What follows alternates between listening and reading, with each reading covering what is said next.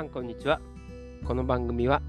普段マイナビ農業連載ゼロから始める独立農家と連動した番組になっておりますが、今回は、え、番外編として能登、野菜、え、レスキューのプロジェクトについてお話ししたいと思います。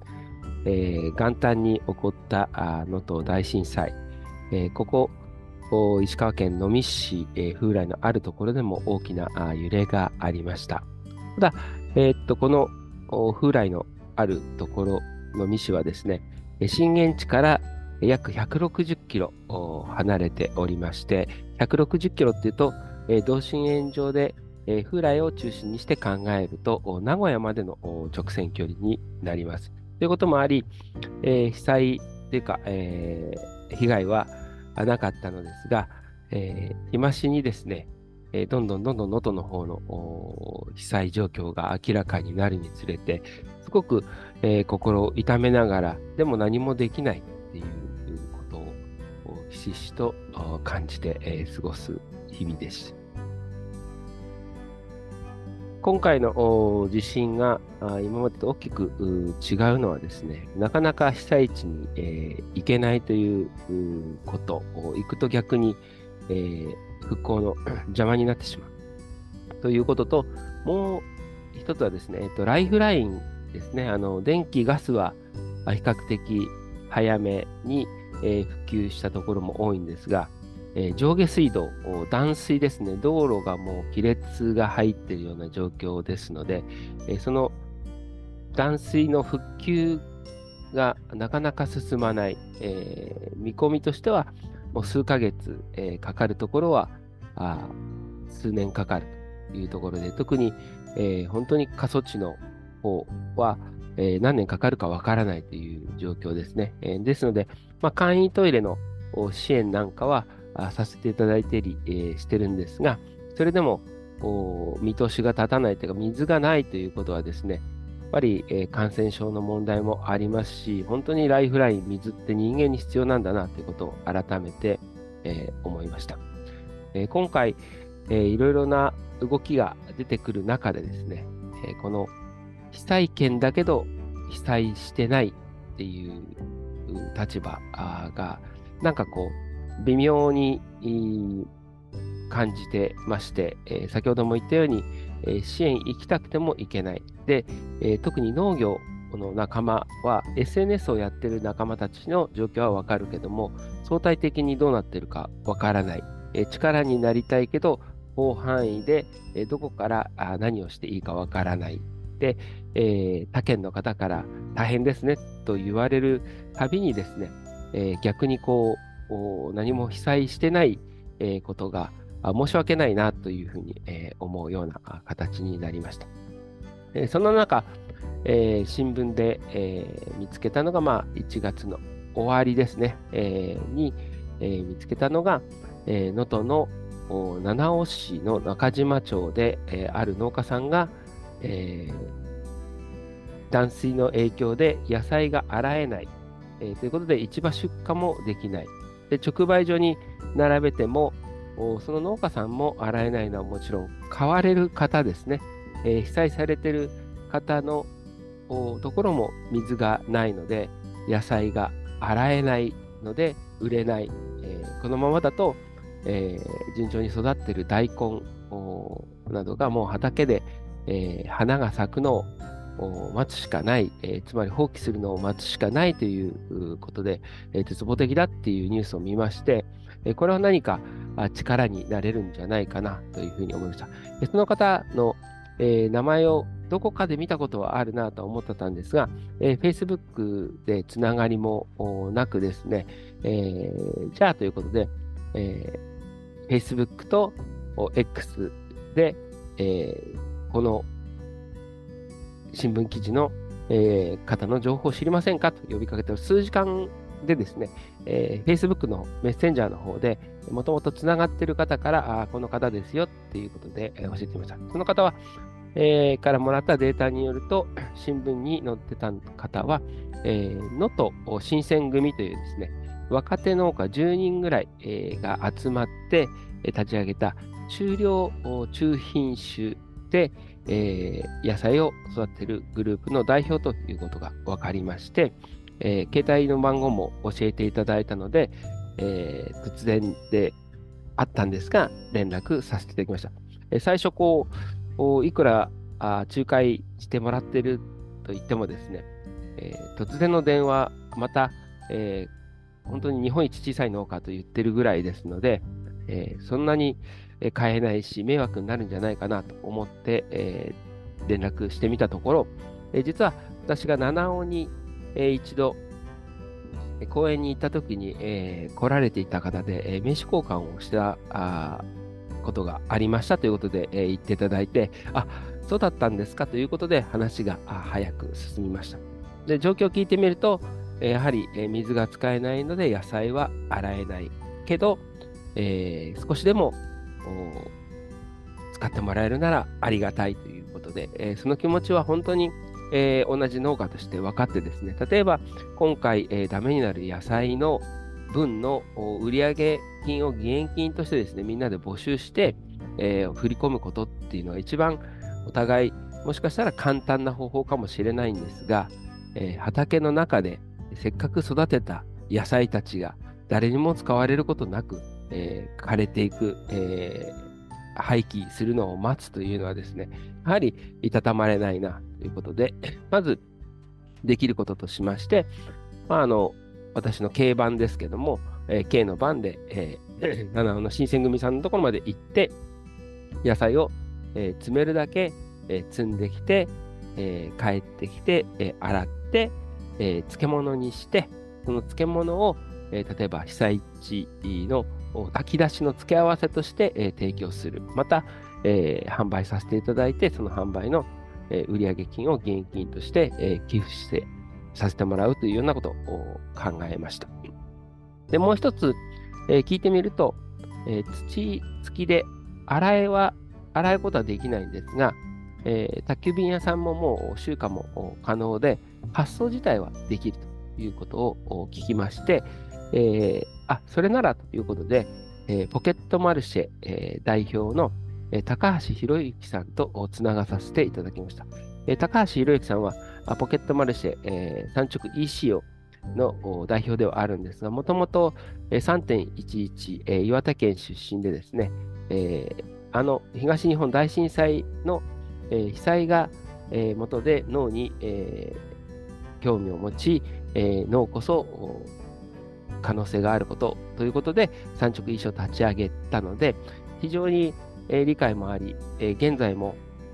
能登、の方に、えー、炊き出し支援ということで、えー、現場に入っていらっしゃる。その、えー、高橋さんが、えー、X の方で、えー、つぶやいてたのが、えー、輪島の方のさつまいも農家さんが、えー、同じような環境で出荷できない。それを土付きさつまいもとして、えー、産直 EC ポケットマルシェで販売してるっていう事例がありましたので、だったら、え、今回の能登新鮮組さんの野菜も、え、ポケットマルシェで、え、土付き野菜として売れないかということを提案させていただいて、今、現状としては、え、能登新鮮組さんの代表、大森さんが、え、ポケットマルシェに申請しているということです。え、これが通れば、えー、そちらの方が大きな動きができるんじゃないかなというふうに思ってます。あちなみに、えー、この配信はあ2月10日あ土曜日のする、えー、してるんですが、えー、収録が10日の朝ということで、えー、まさに取って出しの状況になります。で、やりながらですね、えー、普段の仕事をしながら、えー、じゃあ実際、えー、七尾の方に野菜を取りに行こう。えー、ただ、現状をどのようにしていけばいいのか、道路状況はどうなってるのかということで、またこれまた、えー、Facebook と X で、えー、配信したところですね、多くの情報が集まってきました。えー、少し話はずれますが、えー、SNS の力は大きいんですけども、まあ、Facebook 過疎化しているとか、X もいろんな問題があると思う中ですね、まず考えたのは311の時のきっかけに Twitter が爆発的に、えー、広がった。えー、ただ、今回に関しては、まあ、インプレッション、えー、とかの問題でですね、かなり、えー、X になってから、えー、なんていうかですね、あのいい情報だけじゃなくて、えー、嘘の情報とかも流れるようになって、信用性がなかなか難しいところがあるなというふうに、えー、見てました。その中、えー、Facebook の中で、えー、情報を発信して、Facebook の方でのやっぱ本名でやってる方が多いので、情報とか支援の情報ってなかなか信憑性が Facebook の方があるなということを思って、もしかしたらまた SNS は Facebook が復権するんじゃないかなというのは勝手に考えています。これはちょっとまあ完全に余談でした。で、どのようにいくかということを聞いたところですね、たくさんの方から、えー、この時間に行くといいよとか、柳田インターで止められるので、えー、もしそこが混むんだったらその手前で降りた方がいいよとか、えー、奥能登に行く方が早朝から行ってるので、え朝早く行くのは逆に、え混むかもしれないよっていうのを聞きまして、だったら、え今日ですね、まさに、え10日午前中味噌教室があるんですが、味噌教室が終わった後、え取りに行こう。というふうに、え道順もですね、えシミュレーションしながら、え大森さんに連絡を取ったところ、なんとですね、え週末、え大森さんがいないというまさかの展開、えさらにまさかの展開で、え大森さんの奥様とお子様が、え能美市の隣町の小松市の方に、え避難しているということで、え週末こちら方面に来ると、野菜持ってきましょうかというですね、えー、まさに仰天な展開になりまして、えー、今日の夕方ですね、大森さんが、野菜を、しかも私が行こうと思った軽バンよりも大きな、えワンボックスの車、ハイエースでですね、え野菜を届けてくれるという状況で、まだ野菜は、え届いてないんですが、いよいよ野菜と、また、え大森さんと今回対面できるというのを、え楽しみにしている状況です。えー、本丸としては、先ほど言った、えー、のと新選組さんが、えー、ポケットマルシェに登録できたら、今、ポケットマルシェの方では、被災地支援ということで、えー、石川県、えー、農家の出品に関しては送料を、えー、ポケットマルシェ持ちということでやってますので、非常に買いやすくなってるんじゃないかなと思いますし、えー、今回テーマとして、泥付きというのではなくて、能、え、登、には能、えー、登は優しさあ、優しや土までもという言葉がありますので、そこから、えー、インスピレーションを得て、優しい土がついてくる野菜セットっていうのを、えー、提案して、今日ですね、お会いしたときに、私が今まで培った、えー、産直 EC の、特にポケットマルシェでの、えー、ものをすべて、えー、全投入させていただいて、力になれればなというふうに思ってます。野菜自体はですね、えー、実は最初大根だけと思ってたらいろんな野菜がありますよということで、えー、いただく野菜なんですが、えー、と大根、白菜、えー、能登娘という赤大根ですね。それに、えー、カブ、あと中島の方ではですね、中島菜というのがありまして、えーまあ、医療法的にあまり大きな声では言えないんですけども、一応血圧、えー、抑制効果があるというふうに言われている野菜ですね、を、えー、いただくことになりました。えー、いただく条件として、え、こちらから提示したのは、えー、土付き前提ですと。え、いいねで買い取りますと。え、加工しますので形は気にしません。えー、価格の場合は、えー、葉付きでお願いしますというようなあ条件で、え、以上になります。えー、また、同じ野菜でもですね、やっぱり育つ場所、育て方で味はもちろん水分量も変わってきますので、まあ、えー、下漬けする、漬物にするときの下漬けの塩分や、えー、味付けも変わってくるので、そのあたりは、えー、一気にですね、何パターンも試して、え自信が出たものを、